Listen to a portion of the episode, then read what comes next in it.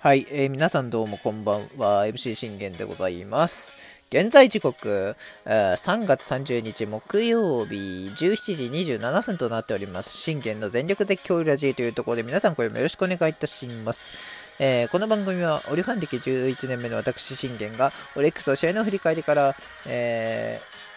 ー、ドジャースの試合の振り返り等もたまに行いつつ、えー、その他チーム情報もろもろなどを、えー、12分間で、えー、僕の思いの丈を語っていくラジオ番組となっております。えー、これもよろしくお願いいたします。ということで、えー、ファーム、えー、オープン戦見事に1対0で勝利。いや、勝ちましたね。はい。えー、しかも投げたのが、あのー、WPC に、えー、WBC 帰りの我が、えー、日本のエースでございます。えー、もう山本由伸、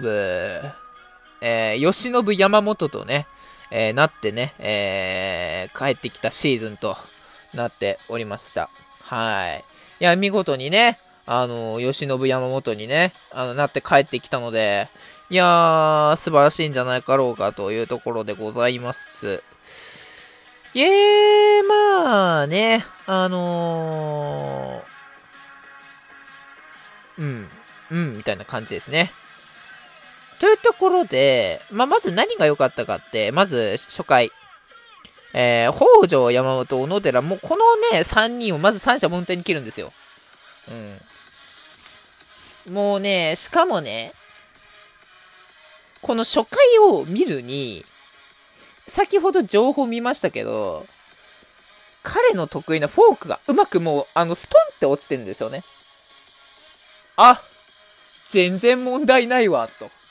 うん、いつもの慶喜だわってもうあの、ね、僕自身感じ取りながら、えー、聞いておりました。そしてなかなかね、我が折り打線もね、あのー、3回までは、えー、阪神の、えー、新エース、西純也に、え苦しむんですが、あのそれでもね、えこのままね、まあ、無失点コースがね、続くっていうことはなかなかね、厳しいだろうなと思ってたのでね、ですが、まあ、ね、2回にね、え井上美恵選手空振り空振りで三振取るんですけれども、あのー、やはりこれ片山にね、悪送球を許したんですよね。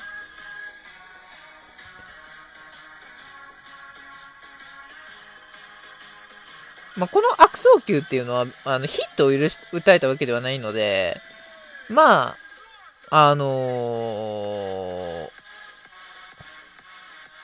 ノーヒットというね、は変わりはなかったんですけどね。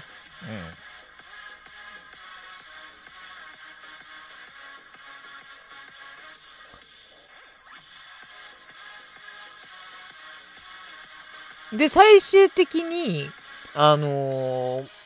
まあ、こういう出塁で許して、そこからヒット許しちゃう、許して、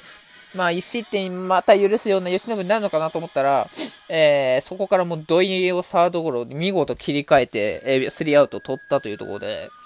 まあもう、これも、あの、フォークをうまく利用して、え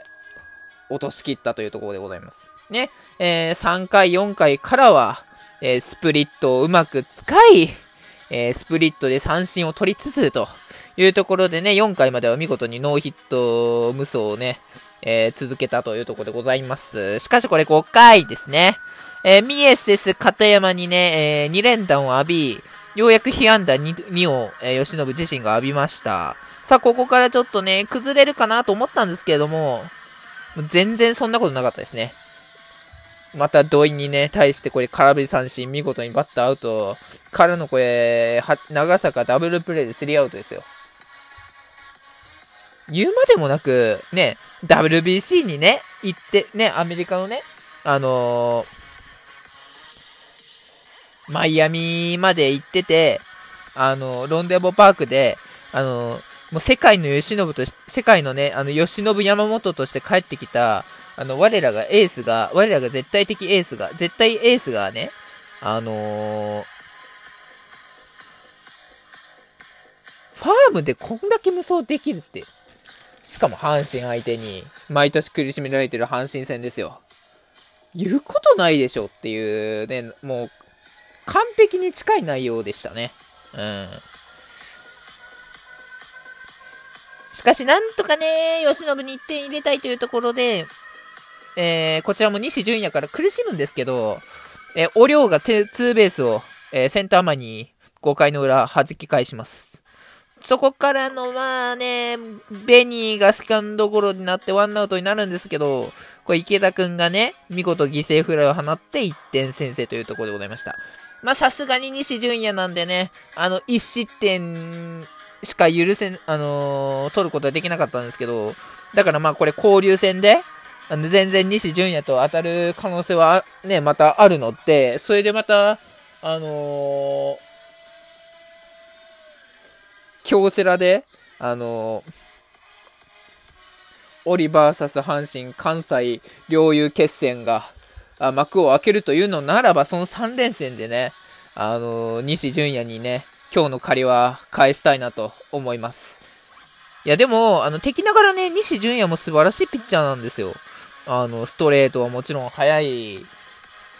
あのー、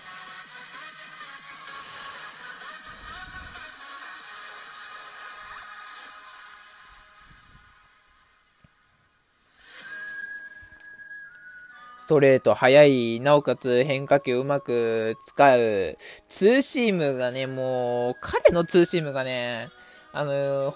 他のね、ピッチャーが投げるツーシームと全然違うんですよ。だからね、ほんとなんて言うんだろう、吉信に似た素質を感じるんですよね、最近。だからもう去年、もう去年から、あの、西純也が急に覚醒しだしてきて、もうね、あの、いやもう、恐ろしいピッチャーを相手にしてしまったなっていうね、内容になってきてるんですけどね。その、あの西純也を覚醒につなげてしまったのは我らがオリですから、はい。まあ、去年は投げませんでしたけど、あのオリ戦ではね。でも今年はもしかしたら交流戦、オリ戦投げる可能性だってあるわけですよ。ね？で、しかも今年はね、あの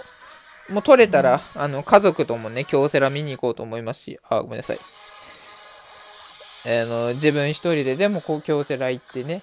えー、ボオリオリックスを帽子かぶって、ね、あの全力絶叫で応援しようと思っておりますよ。はい。そんな感じでございます。まあまあまあまあまあ。えー、試合に戻っていきましょうか。で、まあこの1失点を見事に、西純也から取れた我々は、もう、この1点で吉信をなんとか楽にすること成功しましたね。6回。その西純也をまずピッチャーゴロにし、えー、北条山本とね、三者凡退を、ここからね、吉信が見せつけてというところでございまして、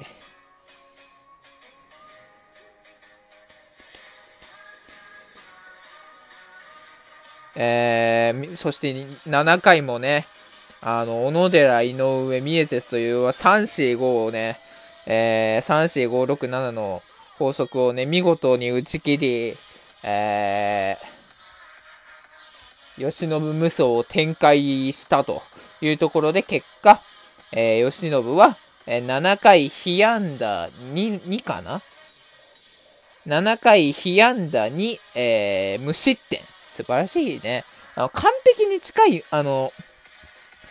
えー、我々オリファンが、えー、いつも知っている、いつもの慶喜だということを、あのー、感じ取りましたね。もう7回無失点できて、あの、いつもの慶喜なんですよ。うん。ね、あの、しかも今度、吉信、吉信は、あの、実戦、ね、あの、言うて、対祖父版で投げますから、もう言うてね、あの、この、これ言ったら悪いですけど、対祖父版に対しては吉信は、あの、何のね、あの、あれもないので、もう一番我々が得意としてる、あの、よし、よし、対吉信にはね、あの、うってつけというところでございます。対祖父版にはうってつけの吉信ですから。まあ、我々が、あの、注意しなければいけないのは、ロッテと、えー、あの、西武、そして日ハムなんです。なぜなら日ハム戦での吉信がね、あの、非常に調子が悪い。そして今年はね、あのー、全勝宣言をしましたからね、この男。なので、もういっぱいも許せないわけです。もうね、宣言したからにはやはりやってもら、やってもらって、あの3度目のね、あの3年連続沢村賞をね、え見事、えー、取っていただければなと思っております。だからね、もし、その京セラ行くってなったら、あの、吉信が投げる試合を僕は見たい。生吉信をね、あの、生観戦するっていうね、素晴らしいね、目標ができましたね。はい。ということでね。いや、でも、西純也もね、素晴らしいね、ピッチャーですね。えー、7、結局7回まで苦しんで、両者ね、8回まで行ってというところでございました。そして、ここら、えー、我がオリは、えー、8回からはコットン君にスイッチ。えー、コットン君が見事に、お今回は、えー、三者凡退、前回のね、あの、悪運を振り払うかのような三者凡退を見せ、ね、あの、フォークうまく落として、えー、三者凡退で詰まらせてゴロに取るなど、えー、高騰を見せて、えー、9回もコットン君が見事に締めて試合終了ということでございました。バイバイ。